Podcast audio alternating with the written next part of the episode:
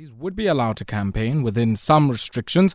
And at the same time, uh, the uh, official opposition, the Democratic Alliance, urgently applying to the Constitutional Court to set aside uh, the electoral Commission's decision to reopen candidate nomination for the 2021 local government elections. Uh, now, the former deputy chair of the Electoral Commission uh, here in South Africa, the IEC, uh, and also now executive chair of the Institute of Election Management Services in Africa, uh, Terry Tselane, joins me now on the line. Mr. Tselane, good evening and welcome.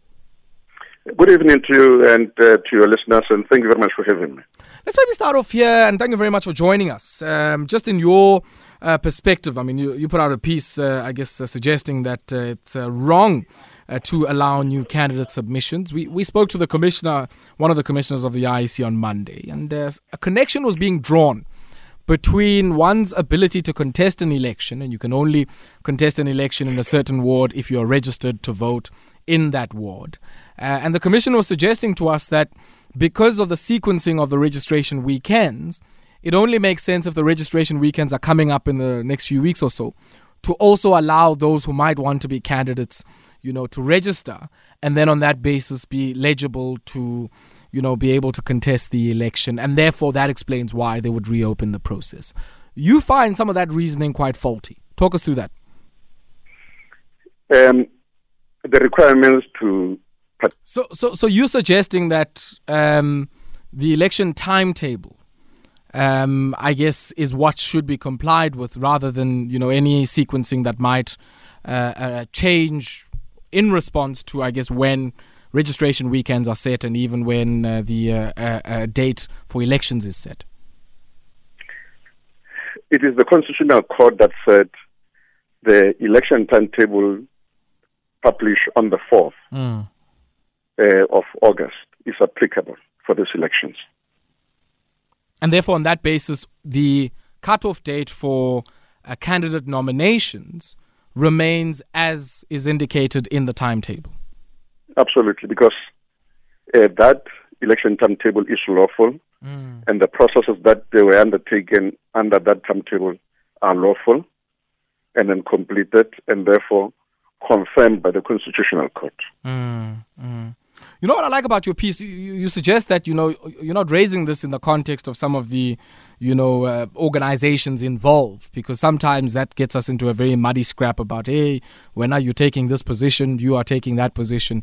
Um, you know, all I guess, you know, across the political divide. But what you're raising is that there's certain provisions in the electoral legislation that govern what ideally should happen in this context. Now you feel the IEC, I guess, has you know uh, um, gone against that electoral legislation. From your perspective, I mean, do you anticipate, in addition to what the DA has now done, other you know, uh, uh, I guess court challenges that might arise on the back of this uh, particular decision by the IEC? Well, I don't know, but any uh, political party or individual who uh, is not satisfied with the decision of the commission can always approach the courts. So the courts are there as an instrument in law uh, that can be approached to deal with uh, any dissatisfaction. Yeah, I mean, I find this quite interesting because then uh, a big question mark is, is, you know, there's a date now that's been set. Uh, the minister has come out today saying 1 November 2021 is the date.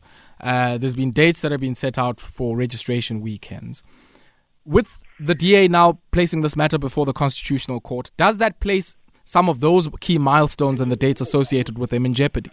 So, is is there a case where there might now be a shifting of the date just based on the court challenges in your reading? No, it is uh, impossible. Uh, the Constitution says that the election, even in the context of these sort of contestations around, you know, candidate nominations, you know, who made it in time and who made it after the cutoff date. Yes, uh, the contestation can happen even in court after the elections have taken place, but the elections have to take place in terms of the constitution. Sure. Okay. I mean, I find that. yeah. I mean, I find that quite. Yeah. I don't know. Maybe what the word is. Um, I I find it quite interesting because what it suggests is that you know where we are now, we could proceed as the IEC is suggesting, um, and have an outcome or outcomes of these elections at, across multiple wards, and then be faced with a 2022 of multiple, you know, court challenges um, in many of the contested wards where there's a sense that people didn't meet the deadlines? It is a real possibility. It's a possibility in the sense that, uh, as I've indicated, if any political party goes to court and a decision is taken after the elections, uh, then it would mean certain things would have to be reversed and there would have to be by elections in those areas where the elections have taken place uh, irregularly, in words. Mm, mm. I, I, want us to come back because I think, in many ways, this is the nub of the issue. And uh, I want to bring maybe our listeners back to the discussion we had, you know, uh, uh with the, one of the commissioners on Monday, uh, who was suggesting, you know, I guess, you know, to the point I was making earlier on, uh, the link between one being registered and one, you know, being eligible to stand for nomination in a particular ward. What what you say also in the piece you put together, you suggest that it's also true that a voter who registers after the cutoff date for the voters' roll, which is the list of people who are eligible, you know, to go out and cast their vote, uh, yes, might be registered, but they would be ineligible for that particular election. They might be able to go and vote in a, a by election that might come later in the same ward, but for this particular election, if the cutoff date for the voters' roll is the 8th of September, and they go and, and there's a registration weekend on the 12th of September, um, if you register then, uh, you're not going to be able to vote in the election for which the cutoff date in the voters' roll was the 8th. Absolutely. Um, that's how the. So, so you are suggesting that applies to nominations. So you can go same, and submit same a nomination. Thing with nomination. Remember that the, uh. the National Freedom Party attempted that in 2016. They wanted to uh, be registered after the cutoff date uh, but the, the commission would not allow them, and they tried to take this to court. They lost in court uh, because they had missed the deadline. So, similarly, with any voter who is uh, going to register now and then wants to be a candidate, that person has already missed the cutoff date because the cutoff date happened on the 23rd of August. Hmm. Yo, yo, yo, yo, yo, yo, yo. So, so former deputy chair of the IEC, I, you know, when you put it this way, I mean, uh, I think it does set the cat among the pigeons. For, for two related reasons. I think the first one we've addressed, which is, you know, the possibility of post this election, you know, a slew of court challenges uh, that create all manner of disruption and, uh, you know, instability. I, I, guess where you need stability the most. I mean, at local government level, where the rubber meets the road in terms of you know, giving true effect to all of the things that we need around us. But I think the second part is the aspersions that it then casts on the credibility yeah, um, and legitimacy you know uh, of our electoral so, commission. I'm, I'm so sorry, I'm having some difficulty here. Can I call you in two minutes? Okay, no, no, that's fine. That should be fine, yeah. Okay, so uh, we'll catch up again with uh, uh, there. Uh, it's got a bit of an issue uh, with uh, so uh, we'll take this brief break, but when we come back, try and make sense of this particular matter.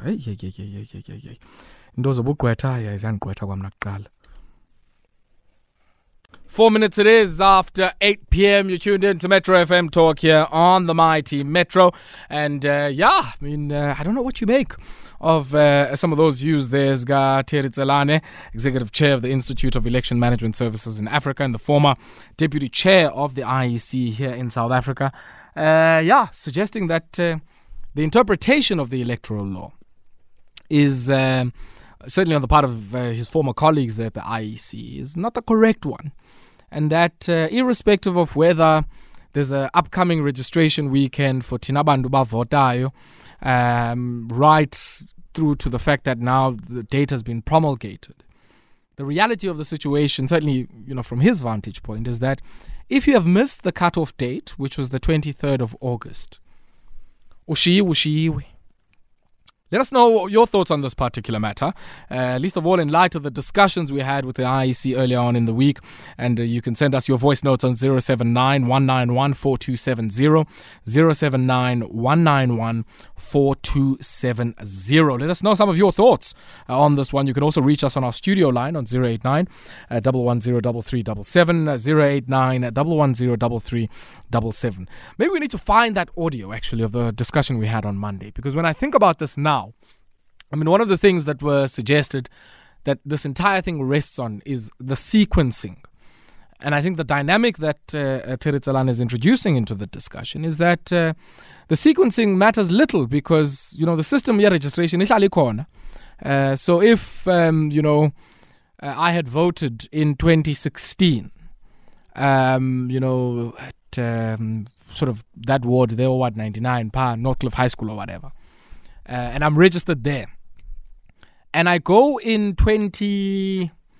Uh, sorry, 2016, yes. And I go in 2019 and I miss the cutoff date for registrations for the national elections. It doesn't mean that uh, if there's a by election tomorrow, I can't vote. I can still go and register, even on the online platform, uh, for whenever there might be an election, so that there my system, you know, my information is there. But I might not be eligible to vote in the next elections if I've missed the cutoff date for the voters' roll. And uh, Terry Tselane is suggesting it should be the same for nominations. Um, that if you miss, you know, the, the cutoff time to submit a nomination in the universe of all of the people that are registered in a particular ward, then you must not be contesting that ward. Now, yeah, I mean, I think that um, if indeed whichever you know position obtains at the end of the day in, in the many court challenges that we no doubt are going to see, I'm certainly convinced of that fact. Uh, then you know, it, it does cast aspersions. And I think this is the question I wanted to ask him here before we went to that break. It does certainly throw some aspersions or cast aspersions, you know, on the credibility, legitimacy, and other things of the IEC as uh, in a difficult position as they always would be because, you know, this is contestation for power. And so, if you are the ones that are seen as referees in that game, you're always going to be receiving of all manner of abuse, all manner of scrutiny and criticism. Uh, but in this case, I mean, you know, it, it, might, yeah, throw up all manner of other things that uh, could escalate into things that we don't necessarily understand. But maybe khona bondiputa now uh, you know i might be missing something or smoking my socks somewhere. So uh, i'd love to hear your perspectives on this particular matter. And uh, yeah send us your voice notes uh, there on uh, 079 191 4270 and what of course implications is this going to have? Because can't shy away from the fact that um, i guess uh, the one prominent party that has missed the deadline for its candidate nominations is the governing uh, African National Congress. And uh, I certainly know many of you would have some views on what implications this is going to have in particular wards. Uh, we're not having a candidate coming from the African National Congress might mean, of course, uh, new entrants into municipal councils at multiple levels. Uh, so let us know your thoughts on that. And uh, yeah, send through your voice notes on 079 191 4270. Uh, but uh, yeah, I think uh, we've got the gist of what he's saying there, and they're going to take a brief break. When we come back, we take a look at Spectrum, and it seems uh, out of court settlement process has been foiled here. And uh, Yamkela Spengane is going to tell us all about that and uh, what impact it's going to have on us being able to get Spectrum, which, as we hear, will mean lower data prices. And boy, do we want that.